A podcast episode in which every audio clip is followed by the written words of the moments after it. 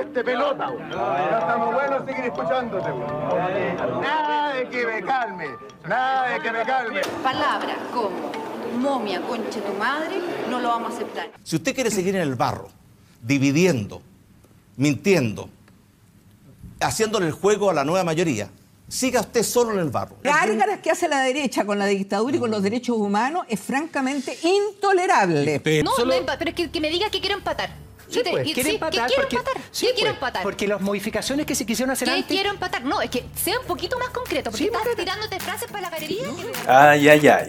Peleas, peleas y peleas. Así, ¿quién va a querer informarse? Estamos a puertas del evento electoral y político más importante de la historia de Chile, al menos en los últimos 30 o 40 años. Un plebiscito donde se nos va a consultar a los chilenos si aprobamos o rechazamos la idea de redactar una nueva constitución. Yo sé que todos hacemos nuestro máximo esfuerzo por mantenernos informados, pero como a muchos durante esta época de encierro, también nos ha tocado decidir entre mantenernos informados o cuidar de nuestra salud mental y alejarnos del estrés de la contingencia. Y es que tanta mala noticia, tanta pelea y tanto conflicto cansan. Y en momentos así acudimos a las maratones de Netflix, a los atracones de pan de masa madre, o quizá a ver una película con los amigos, con la pareja, con la familia, para tratar de distraernos. Pero incluso así uno no logra desconectarse tanto. Estáis con la mitad de la cabeza en el capítulo y con la otra mitad de la cabeza pensando, ¿qué habrá pasado? ¿Qué habrá dicho Piñera? ¿Qué show se habrá mandado la Pamela Giles? ¿Con quién se agarró Julio César Rodríguez en el matinal?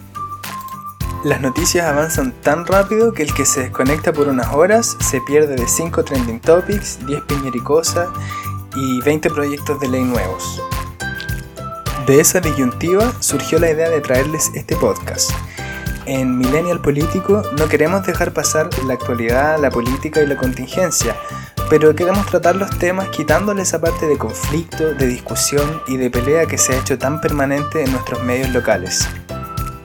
Los invito a seguir este podcast para que conversemos de los temas que van a ir marcando la pauta noticiosa y política, pero desde una perspectiva ciudadana y juvenil. La idea es que abramos un debate en torno a los temas que le interesan a la ciudadanía y que seamos capaces de ponderar críticamente tanto los argumentos a favor de una idea como los argumentos en contra, pero manteniendo siempre la altura de miras, el respeto y el sentido de futuro. Los invito a mantenerse al día, a informarse y a participar. Esto se llama Millennial Político.